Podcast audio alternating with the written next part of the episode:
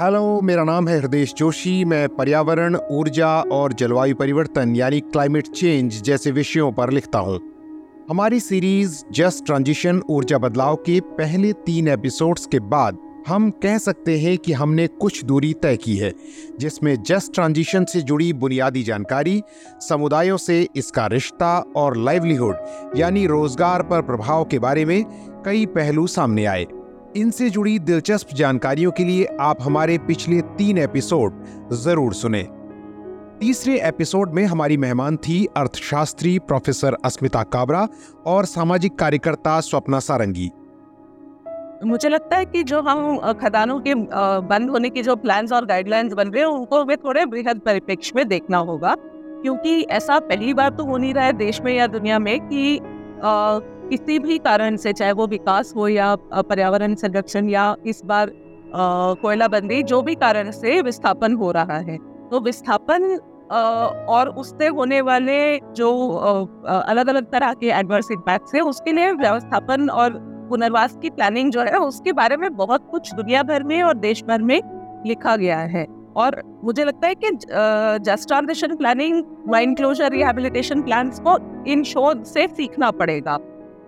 मुझे लगता है कि जो आंकड़े अभी बताए गए हैं पंद्रह से बीस मिलियन लोगों की रोजी रोटी इस ऊर्जा के क्षेत्र में मिलती है पर वो आंकड़े शायद बहुत कम होंगे क्योंकि अगर देखा जाए तो शायद कोयले के खादान पे काम करते हुए लोगों की आंकड़ा है या फिर उसके साथ में जो थर्मल बेस्ड इंडस्ट्रीज़ खड़ी है उसकी आंकड़ा के लोग को नंबर शायद इसमें गिनती हुई है पर जब आ, हमारी कहानी आ, ऐसा है कि जब कोई कोयला का खदान बनता है या फिर कोई ऊर्जा उत्पादन का कंपनी खड़ी होती है।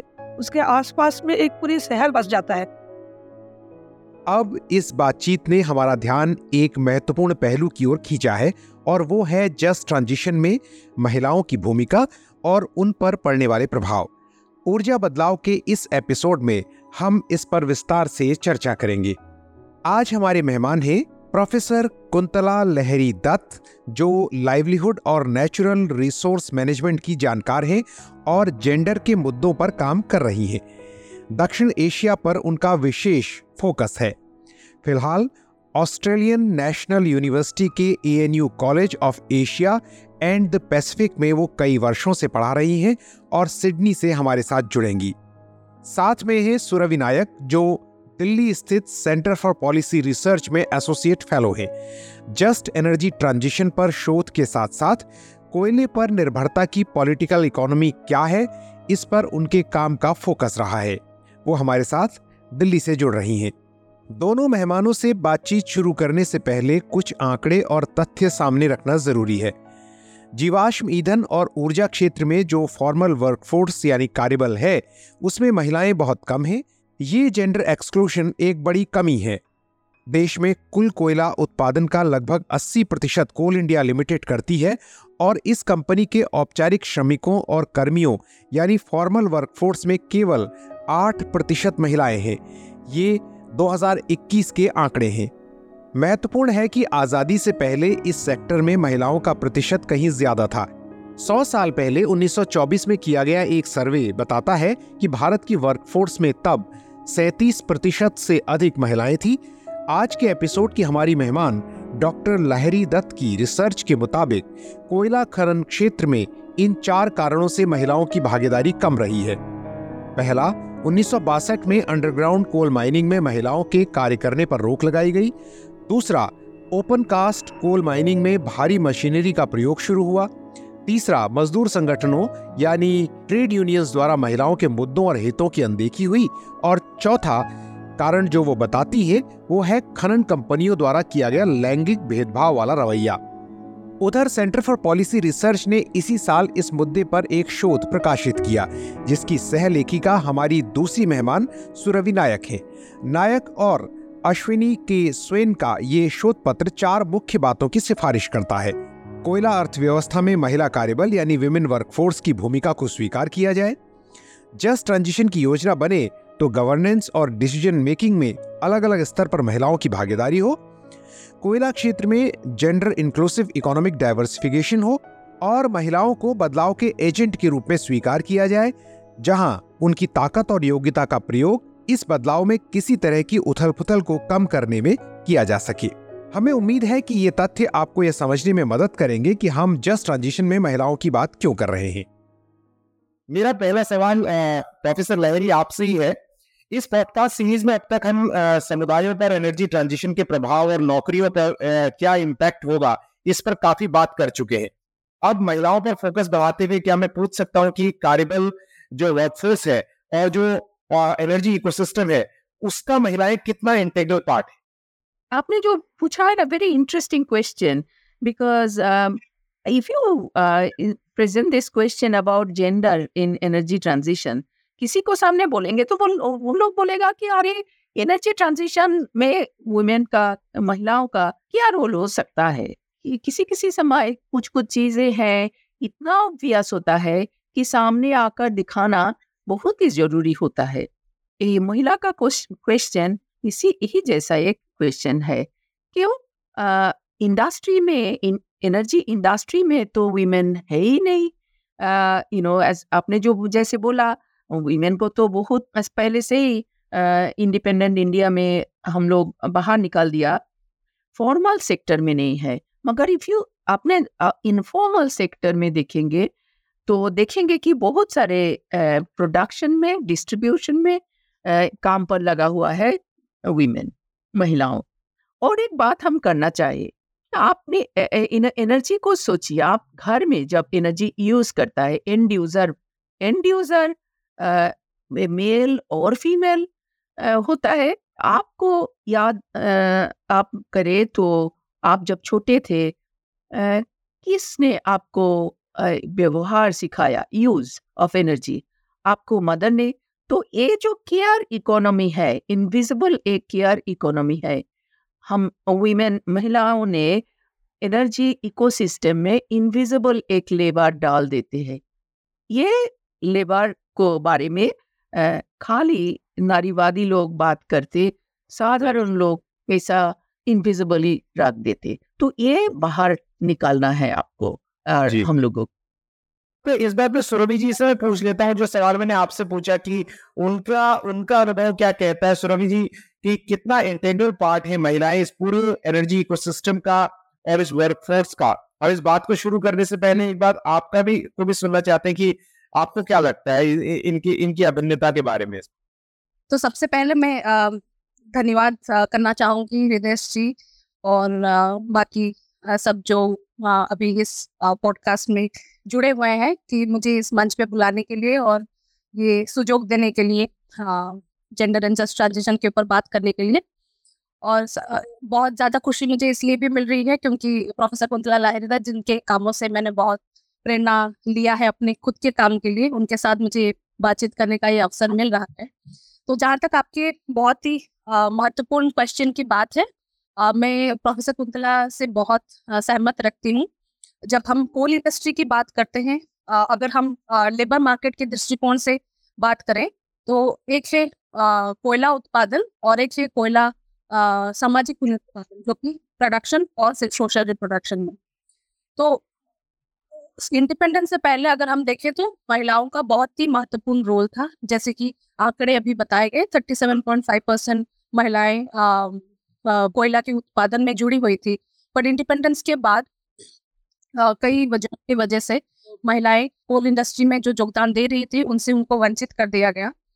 आ, तो पहली बात ये है कि मैंने अपने रिसर्च में ये देखा है कि लगभग साठ से सत्तर परसेंट जो महिलाएँ हैं वो भी गृहिणीकरण जैसे कि हाउस वाइफाइजेशन जो आ, मैं अपने रिसर्च में बोलती रहती हूँ कि गृहिणीकरण कामों में जुटी हुई हैं। ये जो महिलाएँ हैं, ऐसा नहीं कि ये कभी मतलब काम नहीं किया करती थी। बट जब कोयला उत्पादन शुरू हुआ इन सब इलाकों में तो महिलाओं को वंचित कर दिया गया कोयला उत्पादन से और अभी वो जो कि सामाजिक उत्पादन है, जैसे कि जो जो कोल खदान में जो काम करते हैं, जो कम्युनिटीज हैं, वहाँ पे जो महिलाएँ हैं, अभी वो जो कोल माइनर जो कि वर्कर है उनके मतलब सामाजिक उत्पादन में बहुत जुटी हुई है जैसे कि खाना बनाना या फिर घर साफ़ करना वगैरह वगैरह। तो वो ज़्यादातर मैं वो देखती हूँ जब भी मैं इन इलाकों में जाती हूँ। तो सेकंड ज़्यादातर में मैं ये देखती हूँ कि बहुत ही कम जो महिलाएँ हैं ये फॉर्मल वर्कफोर्स में हैं। मैं बोल सकती हूँ कि लेस देन टेन परसेंट महिलाएँ हैं जो कि फॉर्मल वर्कफोर्स में काम कर रही हैं और उनकी स्थिति भी कुछ ज़्यादा अच्छी नहीं है। ये जो उनको, उनको जिस तरह से मान्यता मिलनी चाहिए जो कि को मिलती है वो नहीं मिलती है।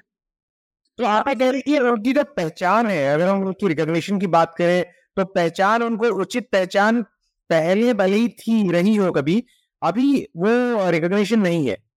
जो कोयला उत्पादन की जब हम बात करते हैं हिस्टोरिकली अब हम जब देखें कि कोल इंडस्ट्री जब शुरू हुआ तो महिलाओं का क्या योगदान था महिलाओं का रोल क्या था तो वो बहुत महत्वपूर्ण था।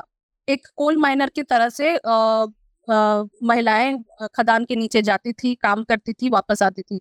बट अभी जो है वो जो उन, उन जो रिकॉग्निशन और जो मान्यता जो तब थी वो अब नहीं है। क्योंकि ज़्यादातर महिलाओं को वंचित कर दिया गया है कोल उत्पादन में। और अगर भी जो महिलाएँ काम करती हैं जैसे कि फॉर्मल वर्कफोर्स में लेस देन टेन परसेंट करती हैं और ज़्यादातर इनफॉर्मल में करती हैं काम जो कि डेली मजदूरी का काम होता है।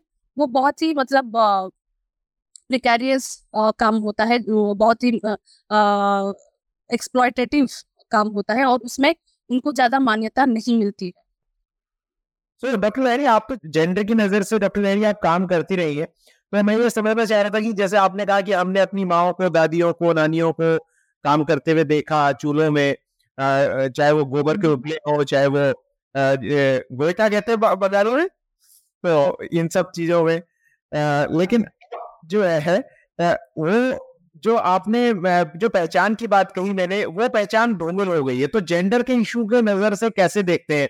आदमी तो उस लेडर में ऊपर चढ़े हैं पुरुष जो है और वे अच्छा कमा रहे हैं बाहर जा रहे हैं। आगे हम रिन्यूएबल की भी बात करेंगे। लेकिन इस पहचान के लॉस को आप कैसे देखती हैं? जो महिलाओं का हुआ है विच शुड हैव बीन जो बेहतर होना चाहिए बात यह है कि सभी जो अपने एकदम एंशंट हिस्ट्री से लेकर यू नो इंडस्ट्रियल रेवोल्यूशन सार्थक हुआ क्योंकि महिलाओं ने कोयला खादान में काम किया। सो ये बात ये नहीं है कि खाली इंडिया में वो, हो रहा था। थोड़ा सारा दुनिया में जब कोयला खदान चालू हुआ तो नारी महिलाओं ने काम करना शुरू कर दिया उधर। एक क्यों? बहुत सारे काम है। निम्बल फिंगर का एक बात है कि और थोड़ा कम you know women could do things that men could not do women could go into the areas that men could women could do work harder actually there you know standing in knee deep water खदान में पानी के अंदर खड़ा होकर बहुत narrow कोल सीम का अंदर जाकर काम करती थी। तो वो जो रिस्पेक्ट मिलता था वो that was a time, you know 1840 around that time in a Victorian England हम लोग बोलते हैं। विक्टोरियन इंग्लैंड में बहुत ही एक सोशल कंट्रोल का आ गया था कि कौन चीज़ें ठीक है, कौन चीज़ें खराब है। मैंने एक moralistic government became a moralistic kind of instrument try to control everybody's life and एक डिसीज़न हुआ कि ये महिलाओं के लिए ये खराब काम है ये डिसेंट काम नहीं है तो इनको हटाओ कोल माइन से। यही तो उन्नीस सौ बासठ का जो एक्ट है जो आप कह रही हैं जिसमें इनको बैन किया गया वो या रोका गया या eighteen forty two British mind हमने बोलता है कि मदर ऑफ़ ऑल एक्ट्स या ये mother of all acts that actually led to a whole lot of other consequences तो जब ब्रिटिश ने बंद कर दिया तब फ्रांस ने और और सभी जर्मन, जर्मनी ने, बेल्जियम ने सभी जगह में बंद हो गया। अब जब आईएलओ बना नाइनटीन हंड्रेड में, नाइनटीन टेन, आई थिंक, उनका पहला जो काम था, पहले वो दो चीज़ें बंद किया नारी लोग, नारी लोगों के लिए, महिलाओं के लिए। एक one was shift work the other one was night work तो ये बंद कर दिया। कि women should be women's work should be done at a certain time of the day दिनों में काम करेंगे और रात में नहीं शिफ्ट वर्क नहीं नाइट रात में नहीं, और खदान में नहीं करेगी अंडरग्राउंड वर्क इसके पीछे क्या है? ये आप थोड़ा स्क्रैच करके देख सकते कि ये बहुत सारे मोरलिस्टिक व्यू है और एक इनेबिलिटी भी है सोसाइटी का, एक एक्सेप्टेंस है सोसाइटी का कि men are ill behaved men cannot be controlled. वो पुरुष लोगों खराब चीज़ें करता है। You know that is the paradox I would say कि ये पूरा माइनिंग हिस्ट्री में जेंडर हिस्ट्री में ये पैराडॉक्स लेकर आज तक चला। उसी लिए जैसा सूरभि ने बोला, इतना सुंदर करके कि नारियों को जो काम है, वो सोशल प्रोडक्शन में लग गया। मगर इंडस्ट्रियल प्रोडक्शन में डायरेक्टली आप दिखा नहीं सकती। तो आप जो बोलेंगे कि एनर्जी ट्रांजिशन में ओ how can women be impacted?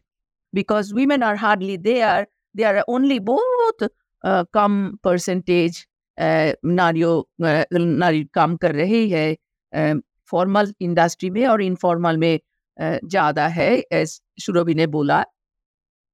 मगर आप देखें तो बर्डन क्या है? जब ट्रांजिशन होता है। Transition is a change. Transition माने तो एक परिवर्तन। परिवर्तन का जो खास जो बर्डन होता है जो दाय भाग वो वुमन के ऊपर पड़ जाता। तो हम एक एग्ज़ाम्पल दू। यू नो जब घर में खाना नहीं होता हाँ तो मानी कुछ खाना नहीं होता।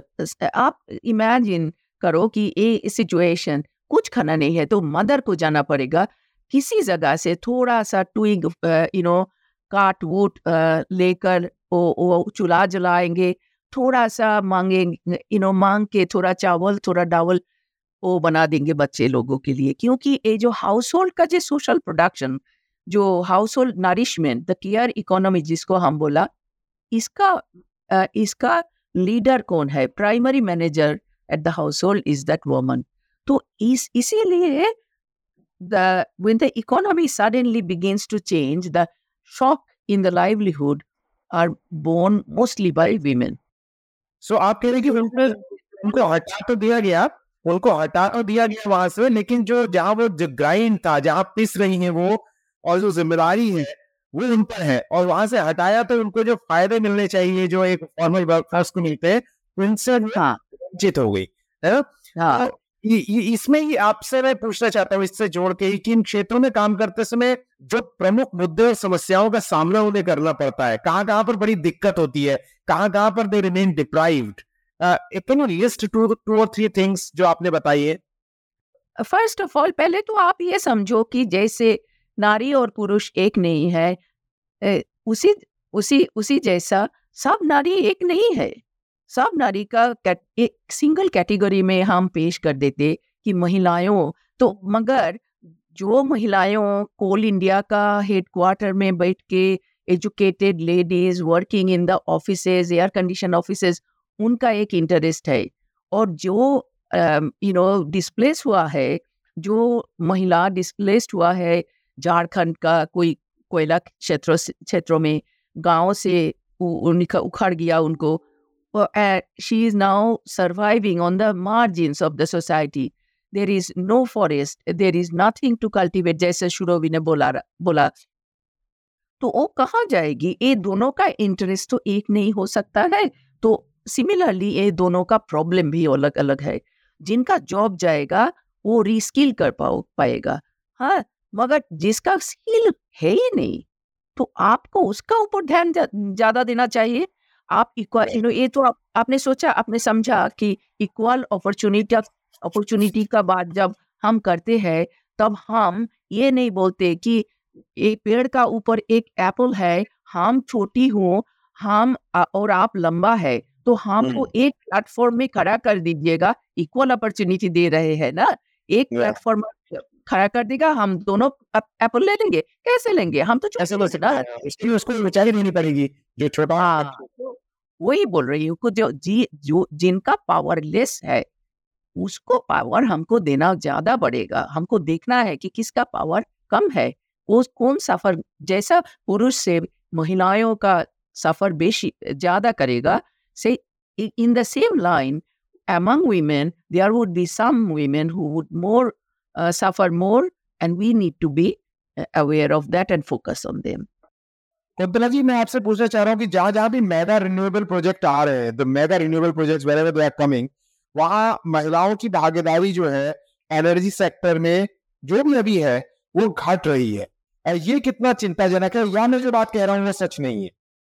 हमने तो ये एड्रेस भी करना चाहते हैं, क्योंकि हम लोग फ्यूचर में देखने वाली है भविष्य में हम चाहने, हम चाहेंगे लुक लुक करेंगे तो देखेंगे कि ये इतना बड़ा बड़ा प्रोजेक्ट आ रहा है जो मार्केट ने पुश कर दे दे रहा है कोल को भगा दे रहा है क्योंकि सोलर और wind are becoming the energy for the future not only because of government policies, not only because somebody in the government is very sensitive to climate change, but बात यह है कि मार्केट ने उसको पुश ग्रेजुअली ग्रेजुअली मार्जिनलाइज कर दे रहा है।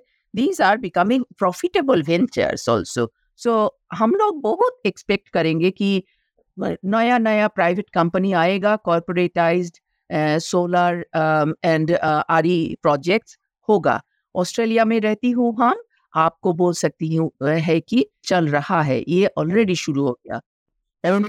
आसान है आ रही में घुसना लड़कियों के लिए लेकिन जो महिलाएँ बात ये है कि लैंड समझे कि now let us go back to India and think about कि कैसे लैंड लैंड लगेगा।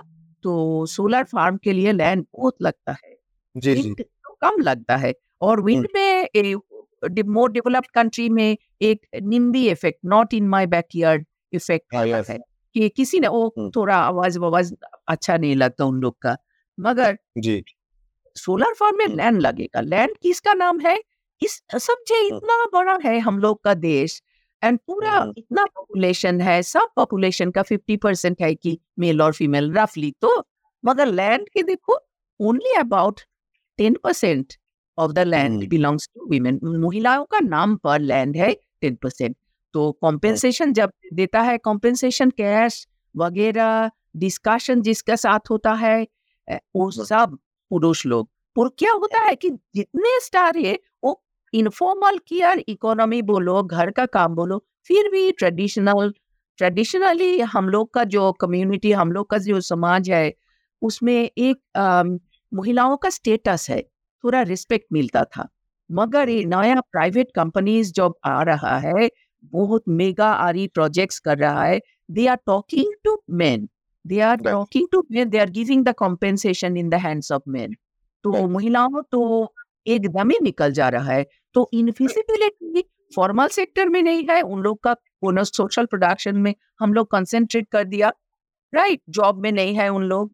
और नया जो प्रोजेक्ट आ रहा है, उधर हम लोग क्या कर रहे हैं कि बातचीत कंसल्टेशन जो कॉन्ट्रैक्ट असाइन वगैरह कॉम्पेंसेशन दे रहा है, सब कुछ पुरुषों का हाथ में।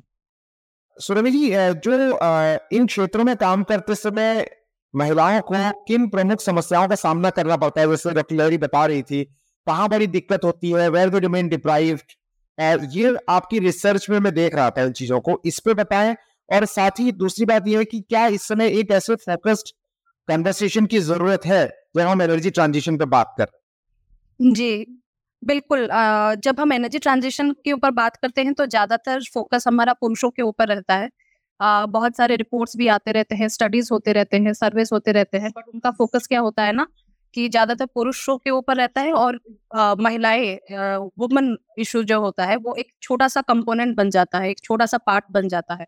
बट मेरे हिसाब से आ, जो महिलाओं की जो समस्याएँ हैं महिलाओं के लिए जो हमको सोच विचार लाने चाहिए उसके लिए हमको इस तरह के अप्रोच को बंद करना होगा और सेपरेटली एक डिफरेंट अप्रोच लाना होगा। पूरे जेंडर ट्रांसफॉर्मेशन के दृष्टिकोण से हमको ये सारी चीज़ों को सोचना होगा। तो इसीलिए एक डिफरेंट स्टडी चाहिए जिसमें कि आप महिलाओं को एक छोटा सा बस एक छोटा सा पार्ट ना बनाए बट महिलाओं के लिए स्पेशलाइज स्टडीज़ करें। महिलाओं के लिए महिलाओं की प्रॉब्लम्स को समझे। ऐसा नहीं कि जो कि अभी के प्रॉब्लम्स है, जो हिस्टोरिकली जो कोल बेल्ट में होते रहते हैं कोयला खदान रीजन्स में जिस तरह के एक्सक्लूजन होते रहते हैं वो उस पर फोकस करके आप वो समस्याएँ को देखिए और उसके बाद सोल्यूशन को बनाइए। तो ये मेरा विचार है कि इस तरह से हम हमको फोकस करना चाहिए आ, महिलाओं के ऊपर। जहाँ तक बात है भिन्न तरह तरीके के बाधाएँ जो महिलाओं को आ, फेस करने होते हैं कोयला खदान क्षेत्रों में मैं ये बताना चाहती हूँ कि जैसा कि हमने पहले भी आ, ये आलोचना की डिस्कस किया पहले। सबसे पहले तो जो बाधाएँ हैं, उसमें ये बताना चाहती हूँ कि महिलाओं को कोई जो मैंने पहले बताया उत्पादन और सामाजिक पुनरुत्पादन, पहले प्रवेश करने में ही बहुत सारी बाधाएँ होती हैं। हमने अपने रिसर्च में ये बताया है कि महिलाओं को चार तरीके की बाधाएँ इन कोयला क्षेत्र में भुगतनी पड़ती हैं। तो यही है कि पहले तो आप कोल्ड एक coal mine formal coal mining workforce में एंट्री आपको नहीं मिल पा रही है। आप प्रवेश ही नहीं कर पा रहे हो। तो इसकी वजह से क्या होता है बहुत सारी महिलाएँ को हम देख नहीं पा रहे जैसे कि प्रोफेसर कुंदला जी ने बताया अभी केयर इकोनॉमी में वो लोग जा रही हैं और वो इनविजिबलाइज है कि अदृश्य है। तो वो एक सबसे बड़ी बाधा है कि हम हम देख ही नहीं पा रहे हैं उनको। और इसीलिए जब भी हम बात कर रहे हैं हम बात कर रहे हैं कि वो दस प्रतिशत या फिर ज़्यादा से ज़्यादा सात आठ प्रतिशत महिलाओं के बारे में। तो ये जो सेपरेशन हो जाता है ना तो हमको ये महिलाएँ जो जो कि लेबर मार्केट में प्रवेश ही नहीं कर पा रही है उनकी उनकी जो समस्याओं को अलग तरीके से समझना होगा उनके लिए जो जो भी मतलब हम लोग सोल्यूशन ढूंढना चाहते हैं उसको भी अलग तरीके से सोचना होगा. तो एक तो तो ये रहा एक भाग। तो दूसरा भाग ये है कि जो महिलाएँ आपको दिखती हैं लेबर मार्केट में चाहे फॉर्मल वर्कफोर्स में देखती हैं और चाहे इनफॉर्मल वर्कफोर्स में देखती हैं। एक तो प्रवेश बहुत दिक्कत से उनको होती है या इतने बहुत अच्छे तरीके से या फिर बहुत ही सहज तरीके से उनको प्रवेश नहीं मिल पाता है। तब क्या होता है अगर भी प्रवेश मिल जाता है तो वो बहुत ही आ, आ, बोला जाए तो आ, लो पेड प्रिकेरियस पोजिशन में रहती है। उनका मतलब जो प्रगति करना और जैसे कि नॉर्मली हम लोग जब काम करते हैं तो प्रगति की आशाएँ भी रहती है वो सब तो बिल्कुल बंद ही। तो वो जो बोलते हैं जो उस बाधा को हम बोलते हैं कि डिस्ट्रीब्यूशन बैरियर तो वो बहुत ही लुक एंड जॉब्स में रहती है चाहे वो फॉर्मल वर्कफोर्स में हो या फिर इनफॉर्मल वर्कफोर्स में हो तो डेली मजदूरी रही हो। जो प्रॉब्लम है जहाँ पे you get a job but आपको ऊपर बढ़ने की आगे बढ़ने की तरक्की करने की बाधाएँ होती हैं। मैं डॉक्टर मेहरी से एक सवाल पूछता हूँ फिर आपसे वापस आऊँगा। इसी मुद्दे पे डॉक्टर आप मुझे ये बता दीजिए कि और इसकी रीस्किलिंग जो है जो अभी सूर्य भी कह रही है क्या reskilling is the answer? Reskilling जवाब है जिसके तहत महिलाएँ जब घुसे तो वो किसी भी आ, किसी भी लेवल पर आ सके। ना केवल वो जो कि उनको फोर्स किया जाए कि भाई आप यहाँ पर काम कर सकती है इस लेवल पर आप काम नहीं कर सकती है इस डिपार्टमेंट में आप काम नहीं कर सकती। देखिए जिन कौन रीस्किलिंग करेगा और किसको रीस्किलिंग करेगा? जे जिन्होंने रीस्किलिंग करेगा उसका तो माथे पर है कि महिलाओं ने कुछ काम के लिए लायक नहीं है कुछ करती नहीं वो घर घर में बढ़ने के लिए उनका घर में घर ही जगह है तो ये सब तो है पहले। और रीस्किलिंग करने के लिए जो आपने आपका थोड़ा कैपिटल चाहिए तो भी हमने ऑफ्टन दिया नहीं पाया। यू you नो know, आप थोड़ा डाटा देखें देखेंगे तो आपका ये मत पता चल जाएगा कि लिटरेसी लेवल और ये सब कमी है और एक जो बाधा, बहुत बढ़िया जो बैरियर है वो है लैंड ओनरशिप का, वो भी हम आपको मेंशन किया। सो फॉर एग्जांपल कि हम यूरोप का बात समझिए कि इस जर्मनी वो जर्मनी का थोड़ा कंपेरेटिवली पोरर एरिया है। जब उधर कोल माइंस बंद कर किया गया तो European Bank of Reconstruction and Development पूरा फोकस उधर स्पेशलाइज टारगेट दिया कि घर घर जाकर वो वीमेन लोग का, महिलाओं का लीडरशिप बढ़ाना, थोड़ा न्यू वोकेशंस का ट्रेनिंग देना, ये सब शुरू कर दिया था। तो ये भी एक इंटरेस्टिंग एग्ज़ाम्पल है जो प्री प्लानिंग लगेगा। मैंने जर्मनी ने में बहुत सारे प्री प्लानिंग हुआ था। जर्मनी का जो ट्रांजिशन बहुत ही स्मूथ था। फिर भी ये जेंडर फोकस उधर हम लोग का मॉडल हो सकता है थो, थोड़ा तरीका। मगर आज खान बंद होती है when when when you close the mind then also तब भी जो महिलाएँ हैं वो सबसे ज़्यादा प्रभावित होती है। ये भी एक हाँ। समस्या है ना? ये भी बड़ा जैसे बोला कि खान बंद बंद होने से महिला ज़्यादा प्रभावित होता और उनका वो जो हम लोग का जो हिस्ट्री है इंडिया में कि हिस्ट्री ऑफ़ माइंड क्लोजर बहुत ही हेफाजतली किया हुआ है। मैंने एक एक कोयला खोनी का, कोयला खदान का एक यू नो हिस्ट्री रह गया कि बंद कर दो, अभी मुँह थोड़ा सील करके रख दो, किसी दिन बात करेंगे। तो और नहीं करेंगे, वो खत्म हो गया कोयला तो हम चले जाएँगे। तो ये कोई माइंड प्लानिंग नहीं है क्लोजर प्लानिंग और कोई डिस्कशन नहीं है कम्युनिटी से कि how can we hand back the land एक एक इंटरेस्टिंग एग्जांपल हुआ था कीनिया में क्वाले बोलकर एक कंट्री एरिया था तो उधर माइन कोल माइन क्लोज हो रहा था और जो लैंड प्रॉपरली का किया था प्राइवेट कंपनी ने वो कम्युनिटी को हैंड ओवर कर देना चाहिए था चाह हम्म। रहा था तो जब हैंड ओवर किया बात यह है कि वीमेन तो ओरिजिनली लैंड ओनर नहीं थी तो हम्म। सब ज़मीन ज़मीन पुरुषों का हाथ पर चला गया। तो पहले महिलाओं ने जो करती थी वो भी चला गया जॉब जब आया जॉब जॉब नहीं मिला और जॉब माइंड क्लोजर हो गया तब भी उन लोग पूरा तर मार्जिनलाइज हो गया। ये प्रॉब्लम है। ये देखना है कि जैसे सुरभि ने बोला ये जो ट्रांजिशन है ट्रांजिशन इज़ चेंज परिवर्तन ये ट्रांसफॉर्मेशन होना चाहिए और किसका transformation transformation for the better हम लोग इतना जेंडर इनइक्वालिटी लेकर इस सोसाइटी को हम चला रहे हैं we should not reproduce all these inequalities in the new society. We should aim for something nice and good, something much, much better. So Ravi ji ये जो अभी बात करी डॉक्टर कुंतरा लहरी जी से हम बात, जो हमने पूछी कि नंबर दो चीज़ें हैं मेनली एक तो रीस्किलिंग समस्या का हाल रीस्किलिंग क्या है, और और वो कैसे होना चाहिए, और दूसरा जो माइंड क्लोजर होता है तो उस वक्त का डिस्प्लेसमेंट का जो मैक्सिमम बर्डन है या ब्रंट है, वो भी महिलाओं पर होता है दबाव, या उसकी जो चोट पड़ती है। इन दोनों को लेकर आपकी रिसर्च में बातें कहीं ना कहीं इनडायरेक्टली और डायरेक्टली दिखती हैं। सो so, इस पर आप कैसे कहेंगी? सो so, जब हम रिस्किलिंग की बात करते हैं तो पहली ये, ये बात हमको समझनी चाहिए कि इंडिया में जो है जो जैसा कि ऊर्जा बदलाव हो रहा है एनर्जी ट्रांजिशन हो रहा है ये कोल से रिन्यूएबल वन टू वन नहीं हो रहा है। जैसे कि आपके कोयला क्षेत्र रह गए हैं ईस्टर्न इंडिया में आपके रिन्यूएबल्स सारे जितने आ रहे हैं वो सब वेस्टर्न सदर्न इंडिया में है। तो अगर हम जेंडर इक्वालिटी की बात करते हैं न्यू एनर्जी सिस्टम में या फिर रिन्यूएबल्स में तो वो एक जनरल क्वेश्चन है कि जो कोल इंजस्टिस जो जिस तरह की इंजस्टिस हम देखते हैं कोयला क्षेत्र में, वो सारे रिपीट ना हो रिन्यूएबल्स में। ठीक है? तो वो एक जनरल क्वेश्चन बन जाता है। बट जब हम स्पेसिफिकली महिलाओं के बारे में सोचते हैं जो कि कोयला क्षेत्र में है तो रिस्किलिंग रिन्यूएबल्स के लिए एक बड़ा एक बड़ा ही ट्रिकी क्वेश्चन बन जाता है एक बड़ा ही मतलब अटपटा सा क्वेश्चन बन जाता है क्योंकि रिन्यूएबल्स तो यहाँ आ ही नहीं रहे हैं। तो फिर रिस्किलिंग करके वो वो कहाँ जाएँगे? वो क्या माइग्रेट करेंगी या वेस्टर्न वेस्टर्न इंडिया में या फिर सदर्न इंडिया में? तो वो एक बहुत ही बड़ा क्वेश्चन बन जाता है।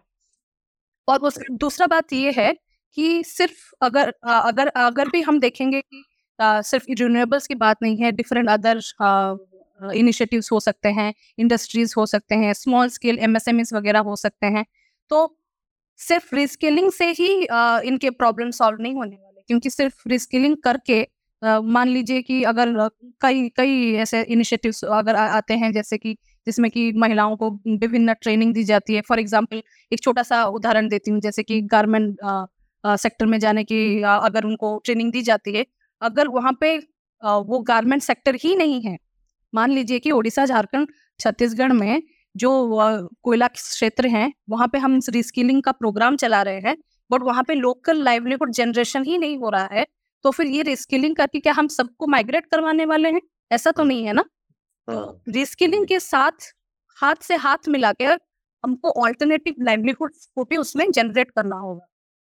Right. और तो आप बात करें कि reskilling plus the corresponding livelihood जो उससे जुड़ा हुआ लाइवलीहुड है जो स्किल आप दे रहे हैं और दूसरा यू हैव टू इंश्योर कि जियोग्राफिकली देश के एक ही हिस्से में सारे प्रोजेक्ट आएँगे तो दूसरे हिस्से में जो लोग हैं वो क्या करेंगे? अगर प्रोजेक्ट ही नहीं आया तो कहाँ काम करेंगे? ये एक बड़ी समस्या है। लेकिन फिर नहीं जाते जाते एक उम्मीद की जो किरण है मतलब है जिसे समझे अगर आप संक्षेप में बता सकें कि व्हाट शुड बी क्या रास्ता आगे रहना चाहिए कि जिससे हम आगे बढ़ सके, जिस रास्ते पर और इन चीज़ों का मिचुअल एक रोड मैप या ब्लूप्रिंट क्या हो सकता है? देखिए हृदय एनर्जी तो हम लोग का सोसाइटी और इकोनॉमी का पार्ट एंड पार्सल होता है। तो सोसाइटी में वाइडर सोसाइटी में जो जो इनक्वालिटीज है तो एनर्जी सेक्टर में उसका रिफ्लेक्शन दिखा जाता है।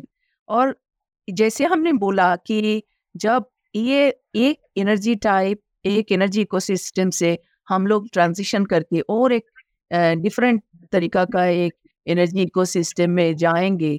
तो ये थोड़ा प्लानिंग थोड़ा गुडविल हम देंगे और थोड़ा बेहतर कुछ चीज़ें बनाएँगे। ये तो हम लोग का प्लान होगा ना? तो हम लोग ये इस इन्हीं ऐसा समाज बनाएँगे जहाँ नारी और पुरुषों का अंदर एक बीच में इतना फ़र्क नहीं है इतना इनक्वालिटीज नहीं है।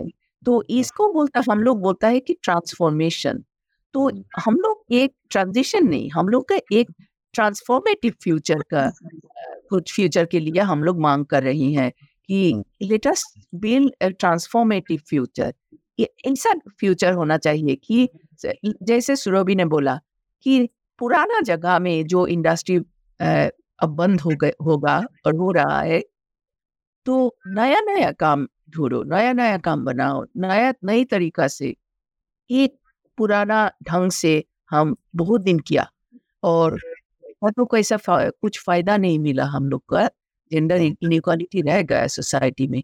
तो उसका थोड़ा चेंज करने के लिए यही ट्रांसफॉर्मेटिव आइडियाज़ लगेगा। सर आपका फाइनल कमेंट महिलाएँ जो है, वो पुरुषों के बराबर हैं डॉक्टर मेहरी कह रहे हैं, और महिलाओं के within women though very different they come from वो बहुत डिफरेंट बैकग्राउंड से आती हैं, और डिफरेंट उनका स्किल सेट है। तो इसके आधार पर जो रास्ता आगे का है ब्लूप्रिंट जो है खासतौर से तब जब सरकार कह रही है कि वो बहुत तेज़ी से रिन्यूएबल को आगे बढ़ाना चाहती है एनर्जी बास्केट को अपनी, उसमें ग्रीन एनर्जी जोड़ना चाहती है। मेरा ये विचार है कि आ, आ, मेरे काम आ, में मैंने ये देखा है कि पहले तो हमको एक रिकॉग्नाइज करना होगा आ, जो आ, आ, महिलाओं की स्थिति है कोयला क्षेत्र में। पहले उसको आप समझिए प्रॉब्लम क्या है? उसके बाद डिफरेंट तरह के प्लेटफॉर्म्स हमको क्रिएट करने होंगे जिसमें कि महिलाएँ खुद एक बॉटम अप अप्रोच होना चाहिए जिसमें कि महिलाएँ खुद अपनी समस्याएँ बता पा रहे हैं और खुद भी सोल्यूशंस भी बता पा रहे हैं। ऐसा नहीं है कि सभी हम ही को पता है और उनको कुछ नहीं पता। उनको पता है कि वो किसमें सक्षम है, किसमें नहीं है, वो क्या करना चाहेंगी। और पर्टिकुलरली आप देखें तो जो यंग वुमेन है, जो यंग गर्ल्स हैं, उनकी बहुत सारे एस्पिरेशंस होते हैं, आकांक्षाएँ होती हैं। तो एक प्लेटफॉर्म बनाइए जिसमें कि ये बातचीत हो पाए, ये डिस्कशन हो पाए और वो अपनी समस्याएँ रख पाए। तो उसके बाद जो है कि जो मैंने बोला कि स्किलिंग तो वो बहुत बातचीत हो रही है आजकल हर प्लेटफॉर्म में हम लोग सुनते हैं रिस्किलिंग वगैरह वगैरह। बट जो ऑल्टरनेटिव लाइवलीहुड्स है, कोयला के बदल में जो ऑल्टरनेटिव लाइवलीहुड्स कोयला क्षेत्र में होने चाहिए, उनके बारे में सही तरीके से सोचना होगा और जिसमें कि मतलब एक बोलते हैं वुमेन सेंट्रिक या फिर वुमेन लेड ऑल्टरनेटिव लाइवलीहुड्स का अप्रोच लाना होगा, जिससे कि हम देख पाए कि वुमेन पर्टिकुलरली महिलाएँ चाहे एग्रीकल्चर हो चाहे एमएसएमई e हो या फिर चाहे और कोई भी सेक्टर हो उसमें वो किस तरह से अच्छी तरह से अपना जो रोज़गार कर पाए और अपना योगदान दे पाए। और उसके बाद चौथी और लास्ट बात मैं ये बताना चाहूँगी जैसे कि प्रोफेसर कुंतला जी ने बताया आ, हमको ट्रांजिशन नहीं चाहिए हमको ट्रांसफॉर्मेशन चाहिए जेंडर ट्रांसफॉर्मेशन चाहिए। तो उस हिसाब से मैं ये बताना चाहूँगी हमेशा हमको ये नहीं सोचना चाहिए कि हम प्लानिंग करेंगे और कुछ स्कीम्स दे देंगे और महिलाएँ उसको रिसीव करेंगी। सिर्फ़ उनको रिसीवर के हिसाब से नहीं देखें उनको एक तरह से परिवर्तन का एक एजेंट की तरफ़ से भी देखें। तो उस हिसाब से जो जेंडर रोल्स को भी हमको थोड़ा सा चेंज करके देखना होगा कि वो सिर्फ़ मतलब हमेशा हम लोग विक्टिमाइज करके उनको देखते हैं तो उन, उनको भी वो उस तरह का एक मतलब डिफरेंट पर्सपेक्टिव लाना होगा उनको भी आ, एक आ, सोचना होगा कि वो भी एक परिवर्तन ला सकते हैं ये ऊर्जा बदलाव में। और आ, उसी तरह से उनको इस सारे एनर्जी ट्रांजिशन में उनको एक रोल देना होगा उनको आ, उनका पार्टिसिपेशन हमको क्रिएट करना होगा। तो दो तीन बातें इसमें निकल के आई पहली तो ये कि आप ट्रांसफॉर्मेशन की बात करिए सिर्फ़ ट्रांजिशन की बात नहीं है। सोसाइटी को और पूरा इकोसिस्टम को बदलना। है दूसरा ये कि एनर्जी अगर वहाँ से कौन हो रहा है, ज़रूरी नहीं कि एनर्जी में भी उनका शिफ्ट हो। They can be shifted in different other areas also जहाँ पर उनको ट्रेन किया जा सकता है। और तीसरा, महिलाओं को एक बदलाव के एजेंट के रूप में स्वीकार किया हुआ है। आप दोनों ने हमसे बात की, ये बहुत महत्वपूर्ण विषय था, जिसमें हम आप जैसे दो महत्वपूर्ण लोगों से बात इसलिए कर रहे हैं क्योंकि आपने बहुत लंबा वक्त बताया है अपना महिलाओं पर रिसर्च करने में जेंडर के मुद्दों पर काम करने में आप दोनों का बहुत बहुत शुक्रिया। थैंक यू धन्यवाद। तो जस्ट ट्रांजिशन ऊर्जा बदलाव पॉडकास्ट सीरीज़ की चौथी कड़ी में हमने महिलाओं की भूमिका पर बात की। अगले एपिसोड में जस्ट ट्रांजिशन में अक्षय ऊर्जा के महत्व और भूमिका पर बात होगी। इस पॉडकास्ट का प्रोडक्शन मयंक अग्रवाल के साथ हृदय जोशी यानी मैंने किया है। एडिटिंग और मिक्सिंग की है तेजस दयानंद सागर ने। आर्टवर्क श्रद्धा मंडले का है। हमारे इस पॉडकास्ट को कार्बन कॉपी की हिंदी और अंग्रेज़ी वेबसाइट्स के अलावा स्पॉटिफाई, एप्पल और गूगल जैसे पॉडकास्ट प्लेटफॉर्म्स पर सुना जा सकता है।